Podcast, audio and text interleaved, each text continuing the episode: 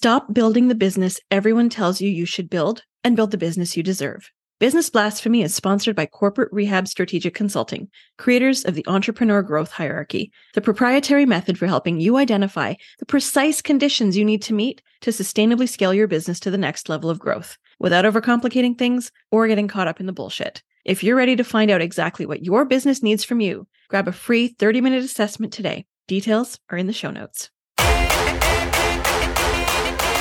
Welcome to the Business Blasphemy Podcast, where we question the sacred truths of the online business space and the reverence with which they're held. I'm your host, Sarah Kahn, speaker, strategic consultant, and BS busting badass. Join me each week as we challenge the norms, trends, and overall bullshit status quo of entrepreneurship to uncover what it really takes to build the business that you want to build in a way that honors you, your life, and your vision for what's possible, and maybe piss off a few gurus along the way. So, if you're ready to commit business blasphemy, let's do it.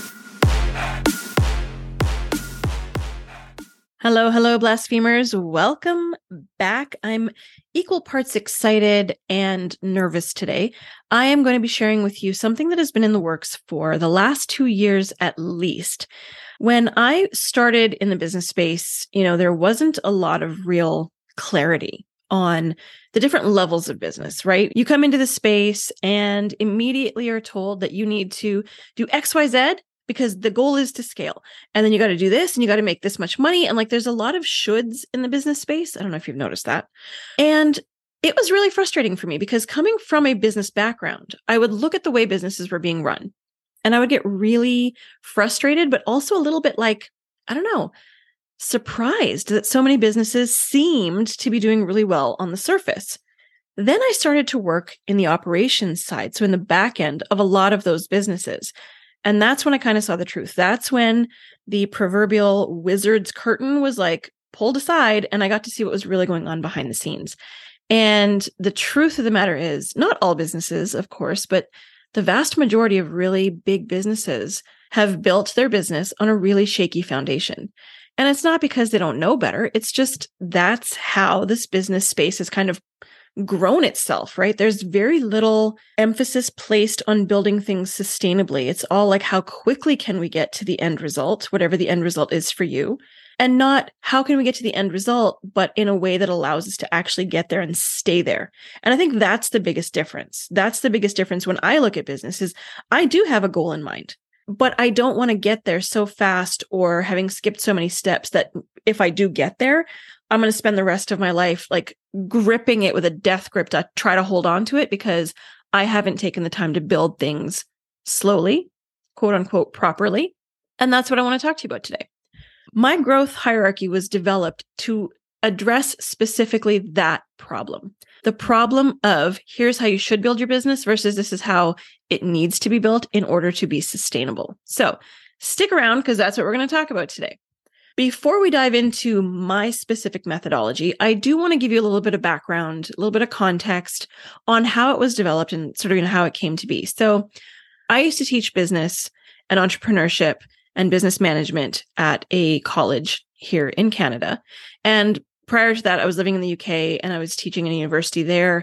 And that was all after I'd kind of left, you know, the the formal corporate career that I'd been working on, working in, I guess, you know, the big four professional services firms. So I come from a really diverse business background. And when I started teaching, you know, I would get these textbooks and I was like, this is, this is not really how business is done. So I had a lot of fun debunking a lot of the textbooks and really helping students understand like the realities of business versus what looked good on paper. And one of the classes that I loved the most, believe it or not, was actually the personal and professional development class, because this is where we got to really do a deep dive into, you know, the student and why they wanted to be a business person or why they wanted to be an entrepreneur. And we talked about motivation we talked about, you know, how to hack your brain and all these really, really fun things. Like I love brain science. That is a rabbit hole I could go down forever in a day. We're not going to go down it today. But that's where I really, really you know, got fired up and lit up. And one of the things that was kind of foundational in what I was teaching was Maslow's hierarchy, because we talked about the theory of motivation. Now, if you haven't heard of Maslow's hierarchy, I would highly recommend going and having a look at it because it's a really well known theory of motivation. And it's based on his hierarchy of needs, which basically states that all individuals exist in a hierarchy of like five levels where each level has a specific set of needs and they kind of build on each other. So I will link some graphics in the show notes. You can go and have a look at them if you want to see this, you know, more visually. But there are five stages. They start with physiological being the most basic and then building on that. So level 2 is safety, level 3 is belongingness or love, connection. Level 4 is esteem, and level five is self actualization. Now, when I was teaching it, it was common to say, you know, most people never really make it to self actualization. That's like the pinnacle of the pyramid, and that's what people are working towards, but it's really hard to get there. A lot of people get stuck in like levels three and four. So, esteem needs and belonging needs. But when you're able to understand the relevance of Maslow's hierarchy of needs, it can really help you prioritize improvement. It can help you prioritize actions that should be taken toward creating the kind of lifestyle that you want. Now, I'm going to go through the hierarchy of needs and I'm going to then apply it to the business space, which is how I taught it. So I'd give them a primer on the hierarchy of needs. And then I'd say, this is how we apply it in the workplace. So as an employee, as a manager, as a leader, these are things you should be looking at. Because the most sort of basic premise of the whole thing is that when a person is existing in a specific level, those needs have to be met because that's what's motivating their behavior right now. So hopefully this will make sense as I go along. So when we start with physiological needs, these are like the most basic needs of a human being. So when we look at human beings in general, what are those needs? Food, water, sleep, shelter, if those needs are not met, you're not really, you don't have the capacity to look at other things like traveling or connecting with people or networking. Like those needs are not important to you because you don't have food, you don't have water, you don't have a safe place to sleep, right? So that's what people are motivated by at that particular level. In the workplace, physiological needs, that foundational level, looks like this having your basic working environment needs met. So, for example, access to clean drinking water, having, you know, a comfortable room temperature, meal breaks with a facility to eat your meals, whether it's a cafeteria or just a break room where you can go and have that, hygiene, cleanliness, right? Having a clean and comfortable work environment is how those physiological needs play out in the workplace. And then also timely payment of your wages because you got to support yourself and sometimes a family. That's a basic need. Without that, you're not really motivated by other stuff. If you're not making enough money to survive, you're not going to be worried about promotion or joining the company softball team or anything like that. So once those needs are met, the physiological needs, then you are no longer motivated by those needs, right? Now you're motivated by a higher level need. That next level, that's safety needs. So in the wide world, that would be protection against danger, threat, deprivation. In the workplace, what does that look like? Routine, predictability, consistency, fairness, opportunity for growth, job security. Those are the needs that motivate the employee at that particular level when you live in a space of uncertainty and you're not sure if you're going to have a job tomorrow or whatever, it can get really challenging to be motivated by anything else. I remember years ago, I was working for a telecommunications company and literally every single day we were like, we lived in constant fear of walking in and seeing a literal pink slip on our desks because that is how they got rid of people. There was never a conversation they would you would just walk in and there would be a literal pink piece of paper on your desk and that's how you knew you were terminated. And then security would come and put your stuff in a box and escort you off the premises. And it was really high stress and it was a, there was a lot of like distrust and just it, it was not the best environment. And because of that constant uncertainty we didn't ever have the need or the or the desire to like form social groups or go out for coffees together or anything like that because you didn't know who was going to be around tomorrow. So that's the second set of needs. And when those needs are met, when you are in an, an environment where you have consistency and safety and people recognize your growth potential and you know that your job is secure, now you're no longer motivated by those needs. Now you have the capacity for level three, which is belonging needs. So, in the grand scheme of things in the wide world, that looks like belonging, right? Like association, having a network of people around you, friendship, intimate relationships, right? In the workplace, this feels like being valued as a team member, you know, having a group of people that have common goals that you work towards, a friendly work environment, um, feeling a sense of pride about the organization that you work for. This is when you start to get, you know, company sponsored get-togethers and away days and retreats and things like that because now you're you're being motivated by the need to connect and belong and feel like part of the group. When those needs are met, we move up to the fourth, which is the esteem level. And this is self esteem and reputation. So when you have a group of people that value who you are, now you're starting to be motivated by things like recognition, support for ideas, like people supporting the things that you come up with, feeling like your contributions are valued, sharing your opinion more clearly and openly, you know, feeling like your work is valued. There's there's a dignity in there, right? And your reputation. So this is level 4 and that's uh, it's a harder one to I think meet for a lot of people. A lot of people will get stuck either in belonging needs or esteem needs, particularly in the workplace. But every once in a while, people break through to level five, which is self actualization. And this is called reaching one's true potential, right? So continued opportunities for self development in the workplace, being given creative outlets. So you'll see sometimes people ascending to a level where they're they're given the freedom to really kind of run with their own ideas and things like that. So it's really about maximizing your potential. Employees at this level feel empowered to really drive change and share their vision. And they're usually given a reasonable degree of autonomy and agency. And they start leaning towards things outside of the business as well that they know will impact the business or the organization internally. So, what's great about this is that not only do you as an employee understand you know what the different levels of motivation are so if you're at a particular level you understand like i need to have these needs met so that i can do the best job that i can.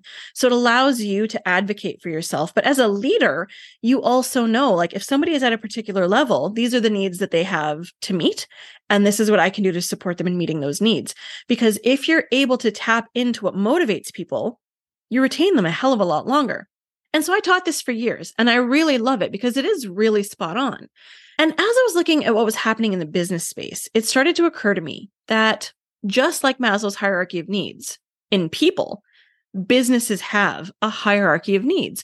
And I was seeing so many people who would skip steps. So they would come in maybe at level one or level two and immediately try to jump to level four or level five. You know, we see it as scaling or trying to, you know, have a big team right away. And that's when you get to what I was talking about earlier on, right? That place of grasping, like with a death grip, onto your business and doing anything and everything you can to maintain that level of success. This is why people hustle. This is why they burn out. This is why they have, you know, this constant sort of lead generation that is just, it's too much. And that's because they're skipping steps. So the growth hierarchy that I developed addresses a business's needs at each level.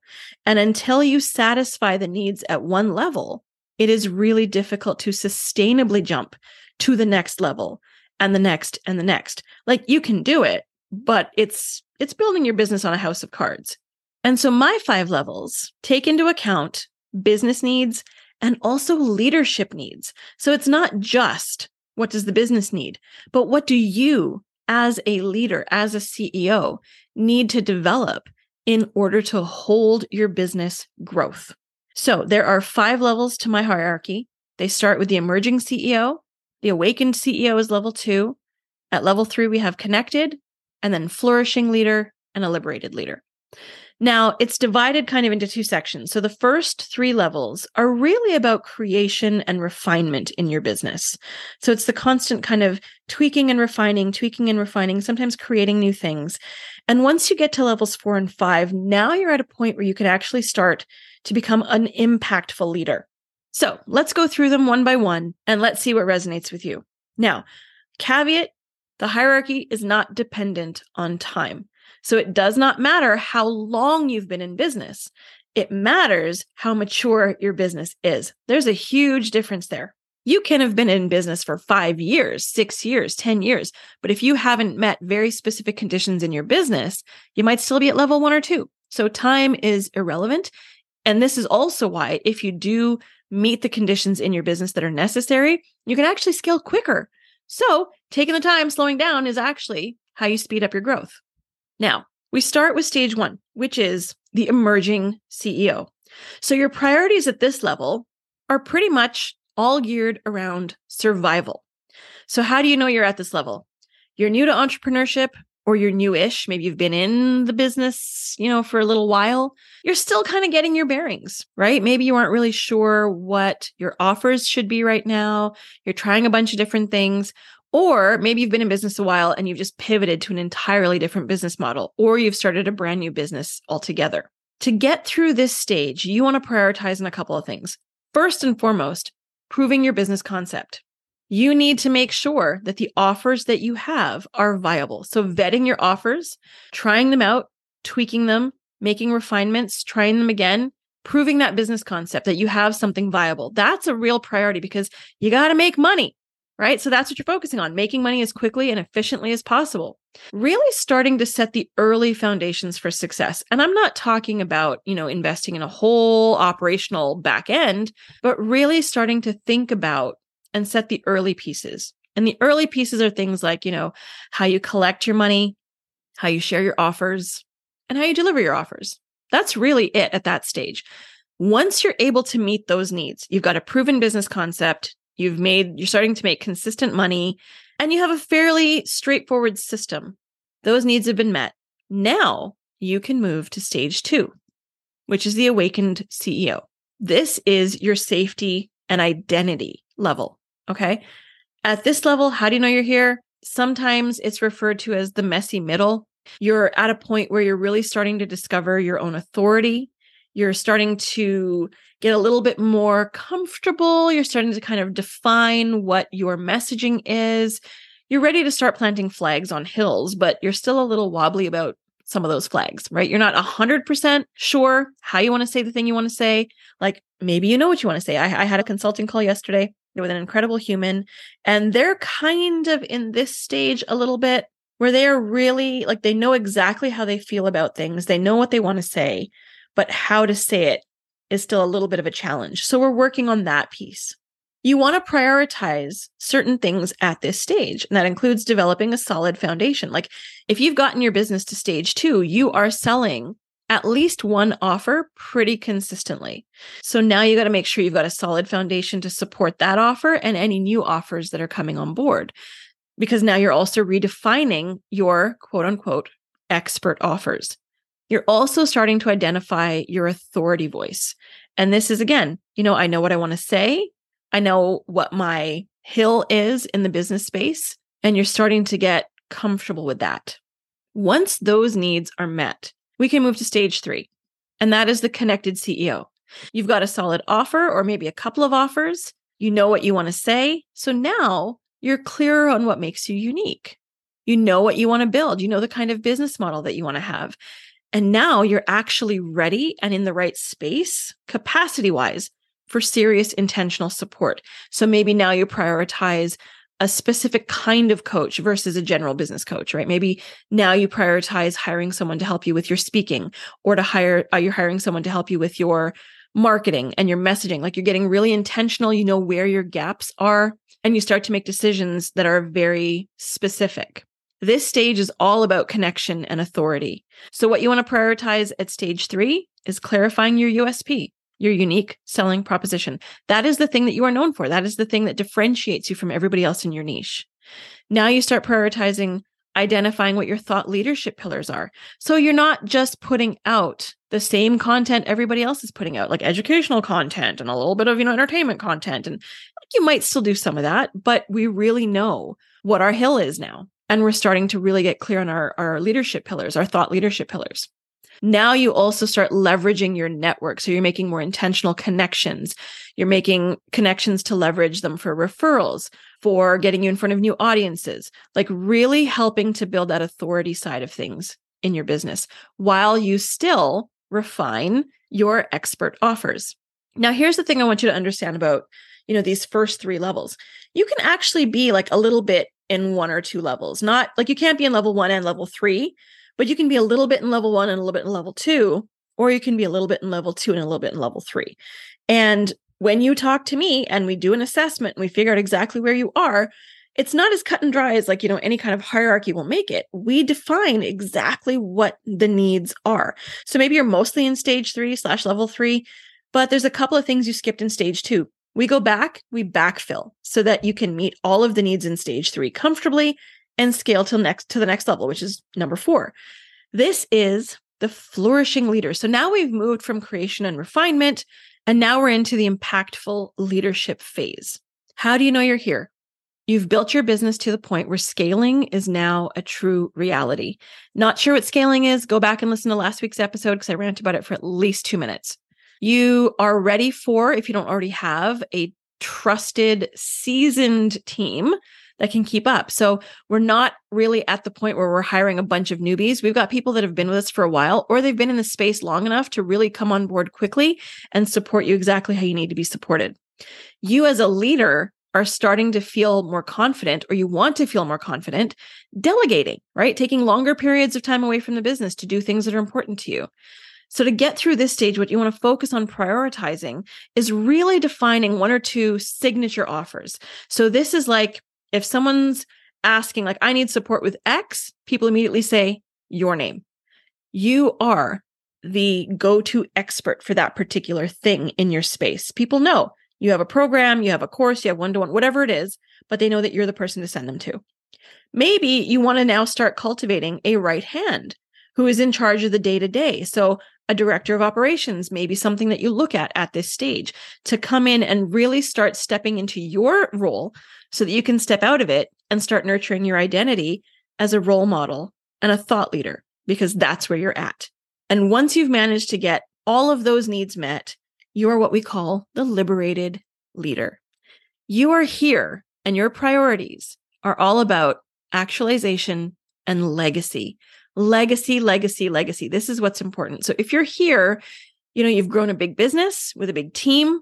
You're now thinking about either pivoting to another business while you're DOO or someone else, maybe you bring in a CEO they manage your current business. So you can step away from it. Or maybe you want to leverage the business that you have to do work that's more personally fulfilling, more personally meaningful. So at this stage, you're going to want to create a legacy. You want to create impact, meaning.